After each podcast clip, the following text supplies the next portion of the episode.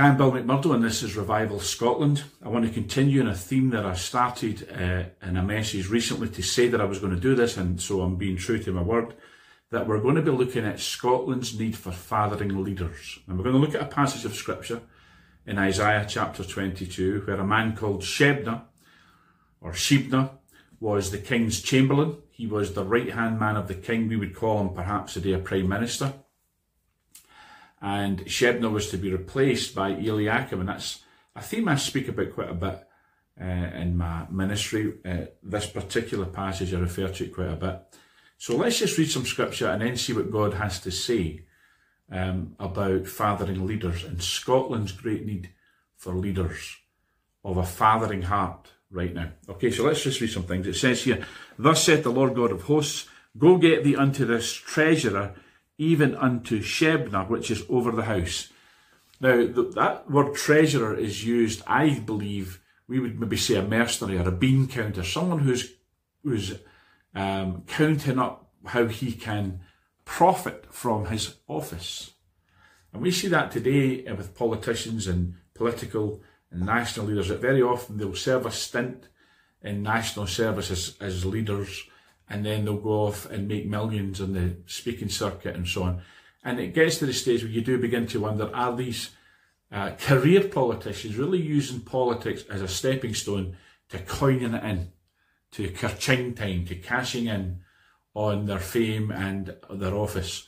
And Shebna in the Bible was a man like that. And it says, go to him, um, and, and it's interesting, it says, thus said the Lord uh, God of hosts, which is speaking about the, the, the commander of heaven's armies. In other words, this is God speaking formally. This is God speaking in his position as commander of angelic hosts.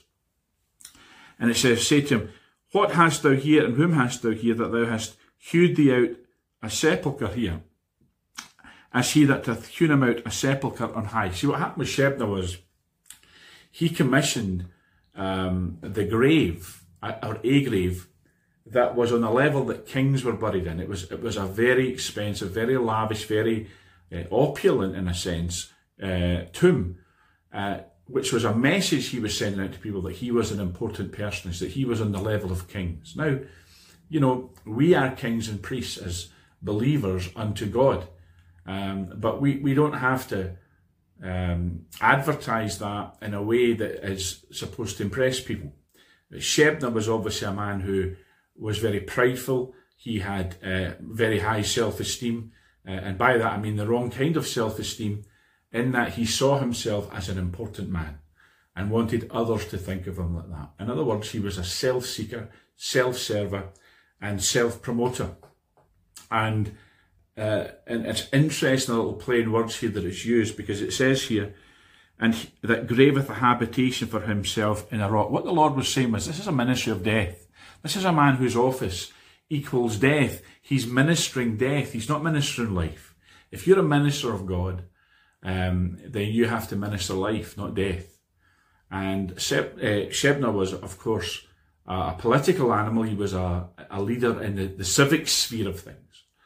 Uh, but in a sense, being the king's chamberlain, particularly of the house of David, it was a very sacred position uh, and, and, and a, a, position of great honour and prestige, but a position that required a man to be somebody who was sold out to God, to be a, to be a holy uh, and, and, set apart man for the purposes of God in serving uh, the throne of the Lord on the earth. Remember that that was uh, how it was labelled in the Old Testament, that the throne of David was the throne of the Lord. And so the throne of David is God's representative seat of authority on the earth. So we don't need somebody who is the right hand man of, of the one who sits on the throne, a very important position, a chamberlain, a prime minister, a, a high ranking figure. We don't need somebody like that who's just a self seeker.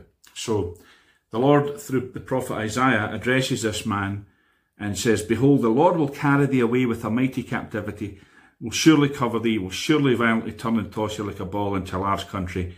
There shalt thou die, and there the chariots of thy glory shall be the shame of thy Lord's house, and I will drive thee from thy station, and from thy state shall he pull thee down. What's all this message about? Let me just get straight into it. I believe the Lord is saying that we've had the wrong kind of leaders. And I'm talking about national leaders, I'm talking about political leaders. We may have even had that in the church, and that's a, a tough thing to say, but you know, whatever that's going on right now, we really don't need to be messing around anymore and playing church games. And a lot of people are in ministry for the comfort of it, for the prestige of it.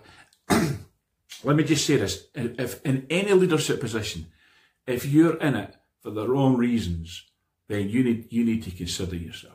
Because God has a template, God has a standard, God has a bar that He has set for the right kind of leadership. Scotland needs the right kind of leaders. And this ought to be a message to every polit- politician, political leader, um, and every uh, civic leader, and also even church leaders. If your motivation, if your heart isn't right in your leadership position, God wants you either out of the picture or He wants you to have a massive change of heart and repentance. I don't care if you're the First Minister, I don't care if you're someone who just is a, is a local community council leader. God needs leadership that is patterned after Him and His Word. Scotland needs that. This is a message, if you like, for Scotland, that Scotland has to have father and leaders. Now, let me just continue. He says, I'm going to take all this stuff from you, uh, Shebna. Then he says, and it shall come to pass in that day that I will call my servant Eliakim, which means God will raise up, the son of Hilkiah, and I will clothe him with thy robe, and strengthen him with thy girdle, and I will commit thy government into his hand. God says, I'm taking the authority and government that you have and putting it into the hands of someone who is worthy of it, who, who can carry that mantle because their heart is right. My prayer very often when I'm praying for government leaders is that God will remove the wicked and replace them with the godly. If you're a leader in government, you're watching this, I'm praying about you. And if you're not the right sort, then I'm praying you out. It's as simple as that. And every believer that hears this message, every remnant believer, is doing the same thing because we don't need self-seekers, self-promoters, self-servers, selfish um, people who are just trying to feather their own nest like Shebna, try to look important, try to be important. We need people who have the right heart. And so you either change your heart or we pray you out. It's as simple as that. I'm being directed by And friends, if you're watching this and, and you're hearing this, um, and, and you want to know how to pray about leaders, pray that God will remove the Shebnas of this world and replace them with the Eliakims, because we need leaders with a father heart. Look what it says. Look what it says here. It says this. It says, um, it will come to pass that day, I'll call my servant Eliakim, uh, clothe him with thy robe, strengthen him with thy girdle, and I will commit thy government into his hand. He shall be a father. He shall be a father.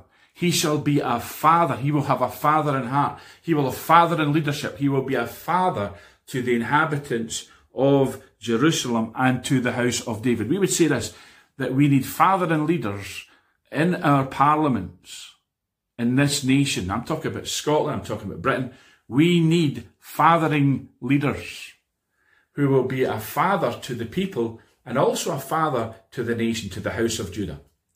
And I, I, remember a long time ago the Lord speaking to me about that, about being a father, the father to the nation. It's so important. If you're watching this, uh, and I'm not talking here about a gender, I'm, I'm, you know, mothers, sorry, wives, uh, women. Women can be fathering leaders too, do you understand? The fathers, mothers. I said that in a recent uh, message too. Uh, that's what we need. And so we're going to have to change our way of thinking from being accepting of people who push themselves forward to lead uh, and, and, and promote themselves.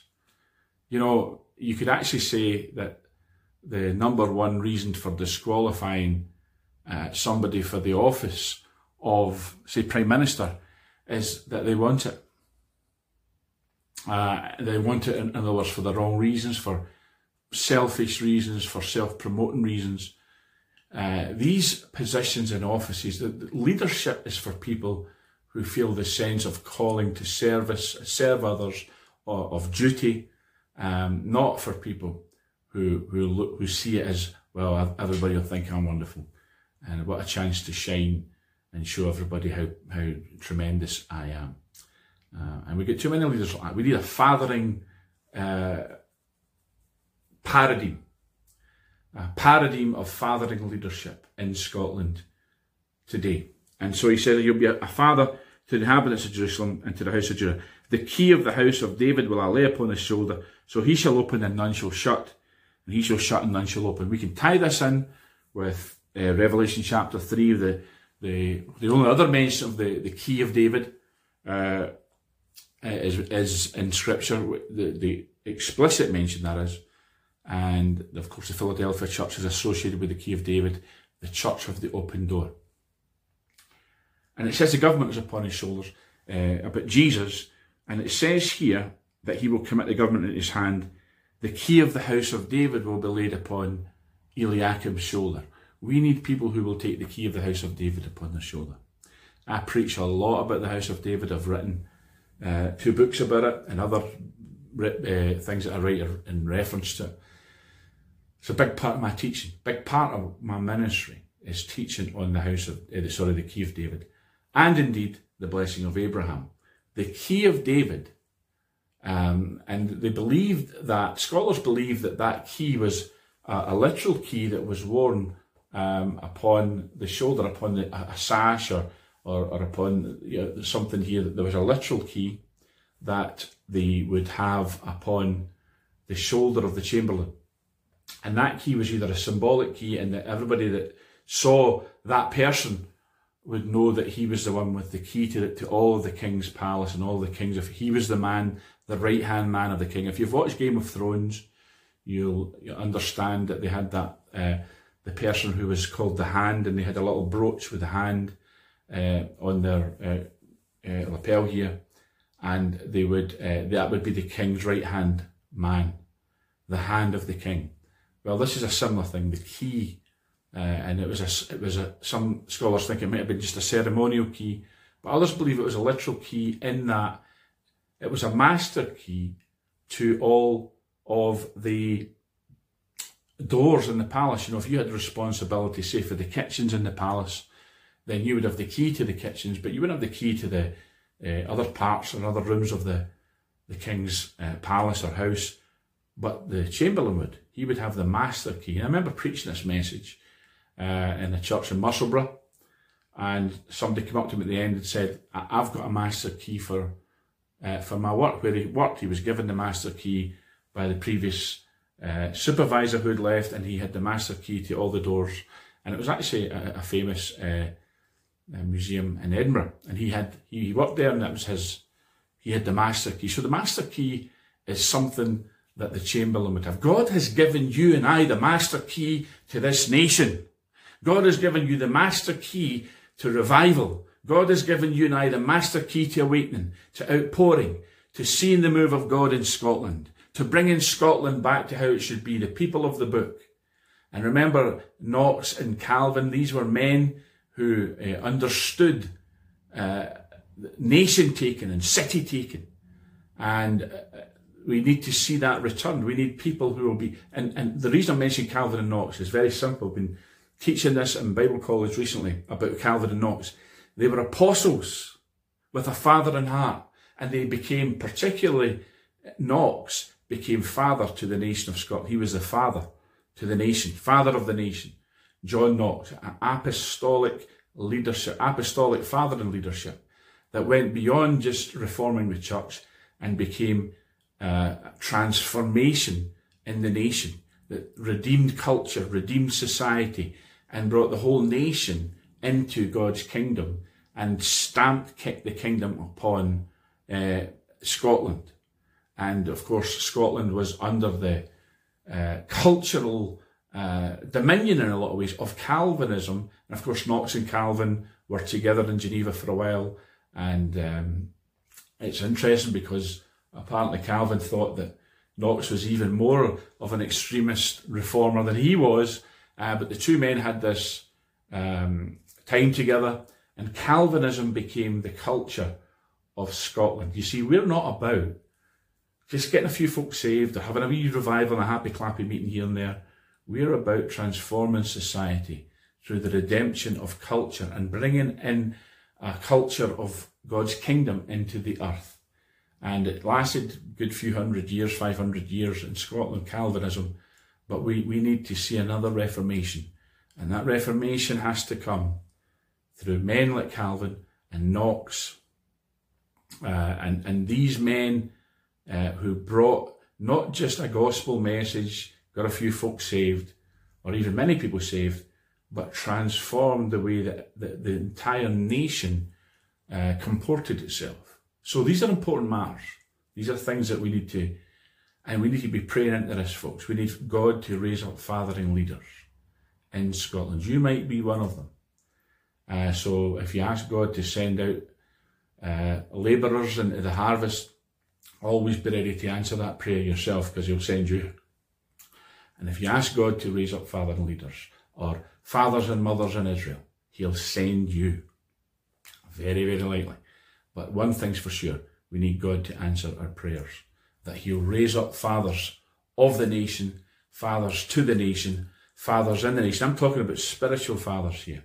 I'm not talking about you are going to often having 20 kids. I'm talking about you can often having thousands of uh, sons and daughters in the gospel and transforming Scotland by redeeming culture and changing society back to a kingdom centric um, basis and paradigm.